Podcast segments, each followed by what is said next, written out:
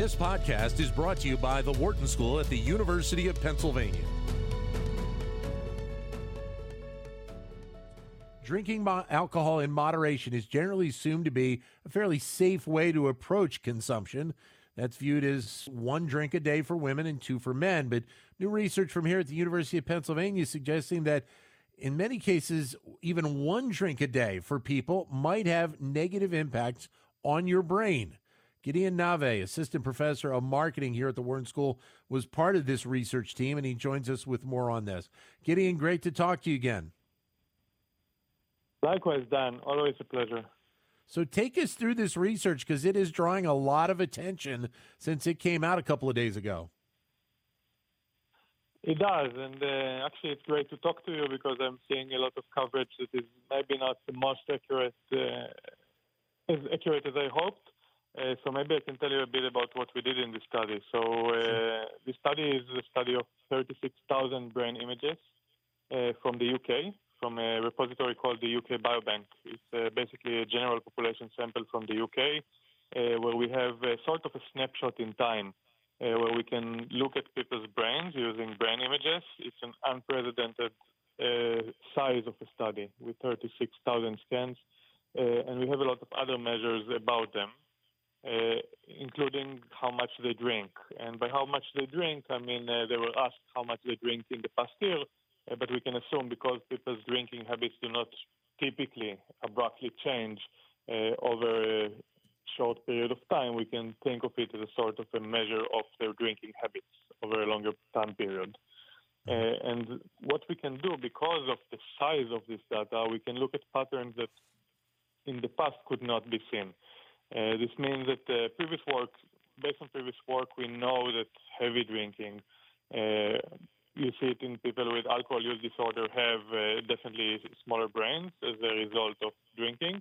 Mm-hmm. Uh, but we could look at more moderate uh, amount of drinking. And before this study, there has been uh, conflicting evidence in the literature, some studies suggesting that uh, maybe even moderate drinking is increasing uh, or is good and protective Uh, of your brain. Uh, others found nothing. And uh, as you said earlier, we find that even moderate drinking has a small negative effect uh, on uh, brain volume and other measures of brain health.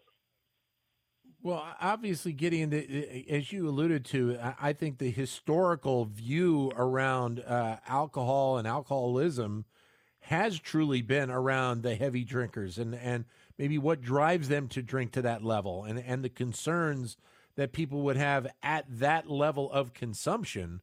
It is interesting then to kind of, I guess, to a degree, bring this full circle and just to kind of delve deeper into what even marginal uh, use of alcohol might might actually have an impact on.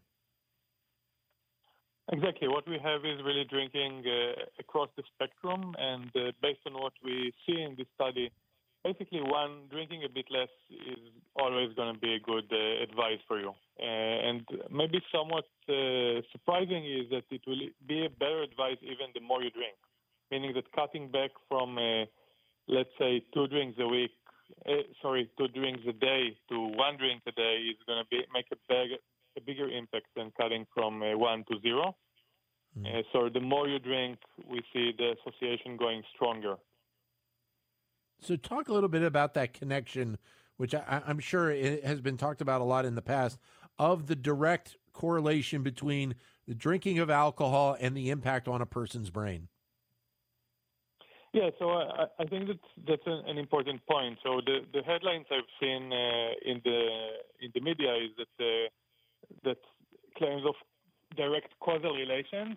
And unfortunately, a study like what we did cannot establish this. In order to really show beyond doubt that there is a causal relation, you'll have to do a randomized controlled trial and ask people to, randomly selected people to drink some certain amount uh, over the periods of their lives and then have a control group. Of course, this is something that we cannot really do in humans. Uh, but uh, I think our study gets us closer to there because we have uh, a lot of control uh, for other measures of things that could maybe are related both to brain health and uh, drinking, like education, intelligence, B M I, uh, genetic ancestry. All of these are controlled in this study, and we still find uh, an association. Of course, correlation well, what... is not causation, but uh, based on the data that we have, uh, the direction of causality is probably from alcohol to the brain and not vice versa. I would think that also, and we're talking with Gideon Nave of the Wharton School, the, the type of alcohol that consumed, and, and again, I, you know, whether or not this has been studied to this point, but the types of alcohol, thinking wine, beer, uh, the different types of spirits, uh, of whether or not there's a way to be able to find out whether there is uh, you know, any linkage between each one of those and the level of impact as well, correct? Uh, It could be done in the future, and uh, on top of that, there is also the question of uh, whether drinking maybe every day, it may not be as bad as not drinking the whole week and then drinking seven on the weekend. Uh, there are a lot of open questions here, uh, and uh, they leave uh, us fertile ground, ground for future research. So uh, what we know for now is that on average, Uh, drinking, drinking even moderately has a negative association with with uh, the health of your brain, and even uh, one beer a day uh, or quantity that is equivalent to one beer a day, uh, is we already see people showing these effects in the brain. So, what do you think the impact of this research is? And, and maybe part of it is giving people more pause to consider, you know, their process of thinking about consuming alcohol. I, yeah, I think that this is it. I would not preach to telling everyone to stop drinking. Uh, actually, even if we had strong causal evidence, I think that uh, this is just one variable that gets into the uh, gets into people's uh, considerations and decisions. If uh, you will live a miserable life and uh, without this uh, one beer a day, you know, maybe two years of uh, brain aging is uh, something that is worth doing.